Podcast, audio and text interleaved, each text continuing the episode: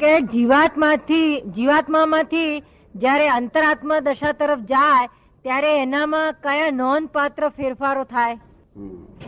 જીવાત્મામાંથી અંતરાત્મા થાય ત્યારે નોંધપાત્ર શું ફેરફારો થાય ત્યારે વૃત્તિઓ બહાર જતી અટકી જાય. વૃત્તિઓ જે બહાર જયા કરતી ને આમ કરું તેમ કરું, આમ આમ કરીએ તેમ કરીએ તે બધી પાછી ફરે. જેમાં ગાયો છે તે સવાર ચરવા જાય છે ને પછી વાંચે પાછી ફરે છે ને એ રીતે વૃત્તિઓ એની પાછી ફરવા મળે.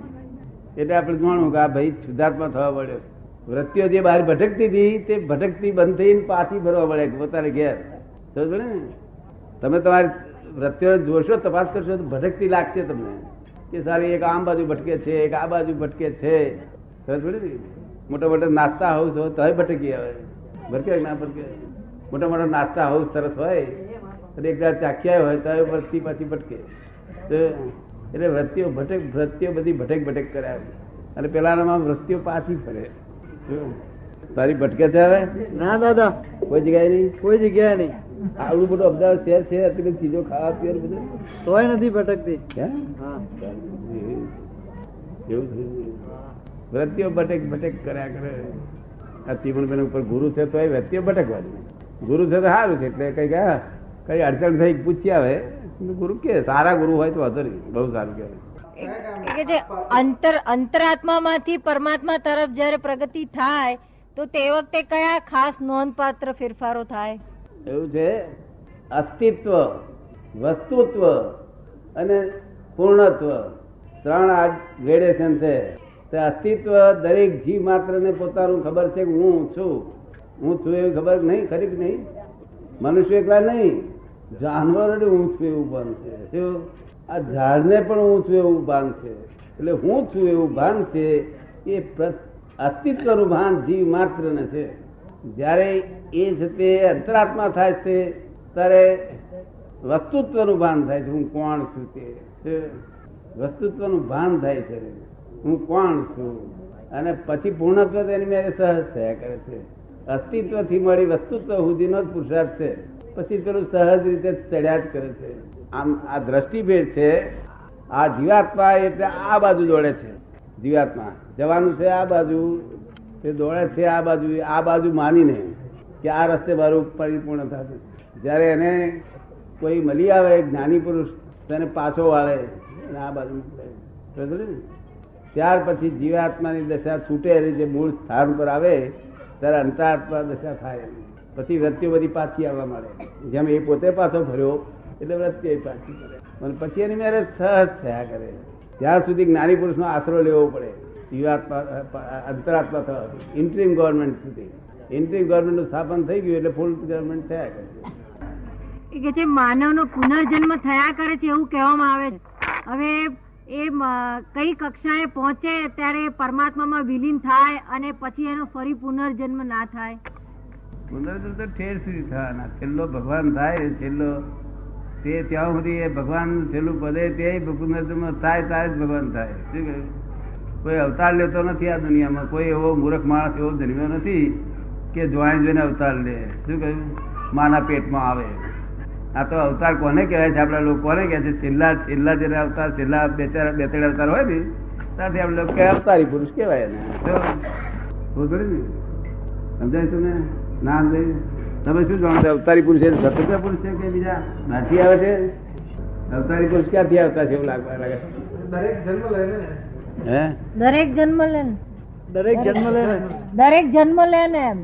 એટલે એમ જન્મ લે છે અવતારી પુરુષ એમ એમનું કેવું છે? છેલ્લા અવતાર હોય ને છેલ્લા અવતાર. આ ડેવલપ થતું થતું મનુષ્યના બધા ડેવલપ થયા જ કરે છે. એમ થતું થતું છેલ્લા અવતાર હોય બે ચાર અવતાર. તારે અવતારી પુરુષ કહેવાય. સમજ પડી ને? મને અવતારી પુરુષ કહે કેટલા લોકો એટલે? હજુ આવતો બહુ થશે તોય અવતારી કહે પછી મોક્ષ થઈ જાય. બે, ત્રણ, ચાર અવતારી પુરુષ થઈ જાય. આપણા કૃષ્ણ ભગવાન અવતારી પુરુષ કહેવાય. વાસુદેવ નારાયણ ભગવાન કહેવાય. શું? એ અવતારી પુરુષ કહેવાય. પણ તે અવતારી પુરુષને માને પેટે જ જન્મવું પડે. સમજ ને?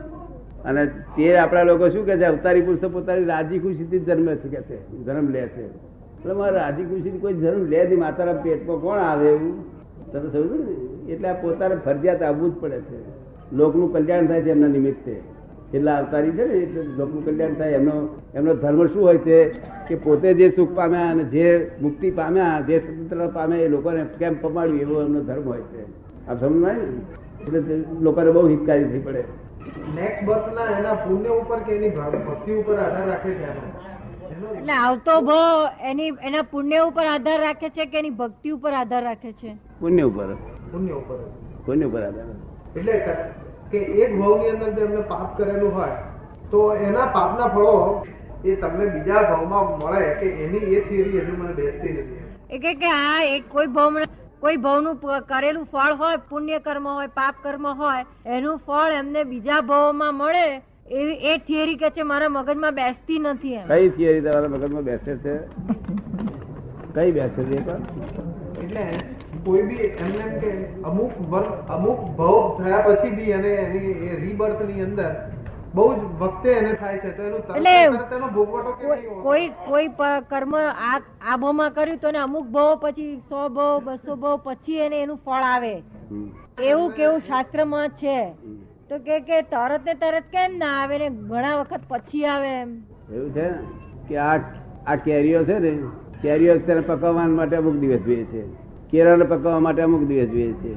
આ કેળા ના પાકતો હોય તો ઇલાયચી નાખી દઈએ એટલે જબરદસ્ત પાકી જાય. બરાબર ને? આ કરમ પાકતો સો સો વર્ષ, પાંચસો પાંચસો, હજાર હજાર વર્ષ થાય કેટલાક તો. અને કેટલાક પચાસ વર્ષે સો વર્ષે પાકી જાય છે. બરાબર ને? ઘણા ખરા તો સો વર્ષે પાકી જ જાય એટલે આવતા ભાવમાં મળી જ જાય એનું ફળ. સમજાય છે ને? કોક કોક એવું કર્મ હોય બસે પાંચ પછી વર્ષ પછી મળે. સમજાય છે ને? એટલે પાકતો વાર લાગે છે. એમાં કેરી પકવતો વાર લાગે છે. આ બધું કઈ આમળે કેરીઓ આવે લેવા જઈએ ભલે કઈ અત્યારે હા, એવી હું છે સિઝન વગર. એટલે ગયા અવતાર જે ગયા અવતાર શું કર્મ કરે કેવી રાજે? યોજના રૂપે કર્મ હોય કેવી રીતે? યોજના યોજના. અત્યારે આપણે અહીંયા આગળ બંધ બાંધવાનો હોય, તેની યોજના આગળ થઈ ગયેલી હોય. દસ વર્ષ પહેલા યોજના પાસ થઈ ગયેલી હોય? એ યોજના અહીંયા આગળ આવે, તે પછી અહીંયા આગળ રૂપકમાં આવે, બાંધવા મળે છે. સમજો હવે આમાં તો ફેરફાર કરે આ લોકો. પેલી આ યોજનામાં ફેરફાર કરે. પણ પેલી યોજના કરે આમ ફેરફાર નહીં થાય. સમજ આવે ને? ગયા અવતાર જે તમે યોજના કરી હતી, એ આ અવતાર તમારે અહીં યોજના કરી હતી એને કર્મ કહેવાય છે. અને અત્યારે જે આવે છે એને કર્મ ફલ કહેવાય છે. એટલે હું તમને સમજાવું કે ગયા અવતારે મનમાં ભાવ નક્કી કર્યો કે હોટલમાં બહુ સરસ ખાવાનું ને તે બધાનું છે હોટલમાં ખાવું જ જોઈએ. એવો ભાવ નક્કી કરેલો હોય તે એનું કર્મ બંધાયું કહેવાય. પછી આ અવતારમાં દસ વર્ષનો થાય એટલે ભાઈબંધો મળી આવે ને પેલું બંધેલું કર્મ છે ને એટલે સંજોગો ભેગા થાય ત્યાં. ભેગા થાય પછી હોટલમાં ભેગા થાય, પૈસા પછી ગમે ચોરી લાવે તે ગમે હોટલમાં જાય રોજ પછી બધા લોકો જાણી જાય ઘરના, તો એને મારે, કરે, પણ એ જાય જ. પછી એને આપણે કબૂલ કરાવીએ એની ખુદ ઈચ્છા હોય કે મારે નથી જવું, પણ પેલું કર્મ એને ગૂંચવીને લઈ જાય આપ સમજમાં આવે ને? કર્મ એને ગૂંચવીને લઈ જાય બિચારાને. ના જવું હોય ના જવું હોય જાળી રાખવું હોય તો પડતું રાખીને જાય પણ ત્યાં. તો એનું નામ કર્મ છે. કોણ લઈ જાય છે? તો આ કર્મ લઈ જાય છે એને બિચારાને. હવે એનાથી જે એને એને જે ભાઈ અંદર આ બધો ખોરાક ખાધો, એને કર્મ ફળ છે, પણ જગતના લોકો શું કે છે? એને કર્મ બોધ્યું કે છે. હા આનું ફળ આવે છે તે મયડો થાય છે. શું થાય છે? પછી મયડો થાય છે. કે આપણે ના સમજીએ. કે ભાઈ આ પેલું કર્યું હતું એનો મયડો આવ્યો. પણ હવે એનો એનો શું દોષ આજે શું દોષ બિચારા કયા અવતાર કર્મ બધું હતું તેનો આ અવતારમાં ફળ આવ્યું તેનો આ મયડો થયો. સમજ પડી ને? આવી રીતે લોકો ભોગવી રહ્યું છે. એટલે બાંધતા પહેલા જો કઈ સમજણ હોય તો કર્મ બાંધે નહીં. હા તો જો એ બાંધે નહીં કર્મો તો એ નહીં બાંધ- બંધાવવા માટેની પ્રક્રિયા કઈ છે? એ તો મારી પાસે આવે તો કર્મ બંધ કરવી પડે દેજો મારે ચાવી હોય છે ચાવી બંધ કરી દે એટલે થઈ રહ્યું. આ છોકરાને કર્મ ના બંધાય. શું ગઈ. ચાવી હોય છે. તું ખાતો પીતો નથી? હા દાદા ખાઉં છું. બધું કહું છું બધું ચા પાણી બધું કર્મ ના બંધાય. તમારે કર્મ બાંધવા છે? ના બંધે એવું કરવું છે? આવજો મારી પાસે ચાવી ફેરી છે કર્મ બંધ થઈ જાય. કે અંતરાત્મા દશા થાય ત્યારે દોષો બધા ઓછા થતા જાય એમ? દોષો દેખાતા જાય ઓછા થતા જાય. દેખાતા જાય ઓછા થતા જાય. પોતાના દોષ ભણી દ્રષ્ટિ વરી જાય ને આ જ્યાં સુધી જીવાત્મા છે મુઢાત્મા છે ત્યાં સુધી પારકા દોષ જોતો આવડે.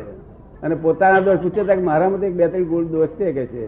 કેટલા કે મારામાં નથી આ હણામ બહુ આ બહુ તેનો દોષનો ટોપલો છે કે છે. આ પોતાના દોષ કેમ નહીં દેખાતા? પૈસા સારું અને પૈસા જોડે જ છે કઈ રાખે ખરું કપટ એવું લાગે છે ને લોભિયા માણસ શું ના કરે? શું બધું કરે. લોભિયા બધું જ કરે.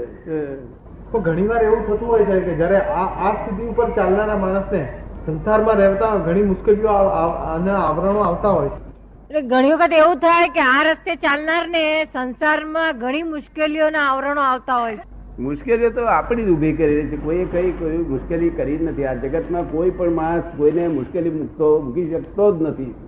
જે મુશ્કેલીઓ આવે છે પોતાની ઊભી કરેલી છે અને લોકો એમાં મુશ્કેલી તમને ઊભી થાય થવા માટે, તમારી ઈચ્છા પ્રમાણે ઊભી થવા માટે લોકો હેલ્પ કરે છે એમાં. લોકો હેલ્પ કરીને ગજુ તમારું કાપા ઉડતા પાસે મુશ્કેલ કયો છે? હેલ્પ કરે છે. તમને કર્મથી છોડાવવા માટે બિચારો તમારું ગજુ કાપે છે. ત્યારે તમે કહો છો કે મને મુશ્કેલ મૂક્યો. એટલે મુશ્કેલ ક્યાં મૂકે? તમને છોડા છુટકારો કરાવડાવે છે. છે. દુનિયામાં કોઈ મુશ્કેલ મૂકે એવું છે નહીં. તમારો જ હિસાબ જ છે લોક તો નિમિત્ત માત્ર છે. શું છે? તમારો જ હિસાબ છે. મને આવું છે જ્ઞાન થતા પેલા એક માણસ છે અહીંયા લોકલ બોમ્બે ની લોકલ બસ છે આમાં હાથ ગાલ્યો ભીડમાં. મેં ભાઈ આખા દસ જ રૂપિયા છે, રહેવા દે રે. લઈને પણ જતો રહ્યો પણ મારે પણ બસનું ભાડું તો જોઈએ ના જોઈએ? પણ લઈને જતો રહ્યો. એને કહ્યું તો ના તો નહીં ગયો. એટલે એવું છે આ તો બધું. તો લઈ જાય આપણું એનું જ છે, તે લઈ જવાનું. એનું છે લઈ જવાનું. અને એક માણસ મને આઈને ગજુ દેખાડો પડ્યા. મને કે જો કાપી ગયો. તાર મેં શું લઈ ગયો? ત્યાં કે કે ખાલી નોટ પેપરની મહી બીજા બે કાચ કાગળિયા વિચાર હતા ને એવું કશું નતું પાસ પેલો એ રેલવે પાસ છે. અને આ બાજુ પાંચ હજાર રૂપિયા હતા. કે લ્યો પાંચ હજાર રૂપિયા કાપી ગયો. તાર મેં બચારા સારું પંદર રૂપિયા રાખવા હતા. એને બિચારા તો આગળ કરે. નિરાશ થઈ જાય બિચારો. બહાર નીકળી ચા પી ચા ચા ની નિરાશ થઈ જાય બિચારો. શું?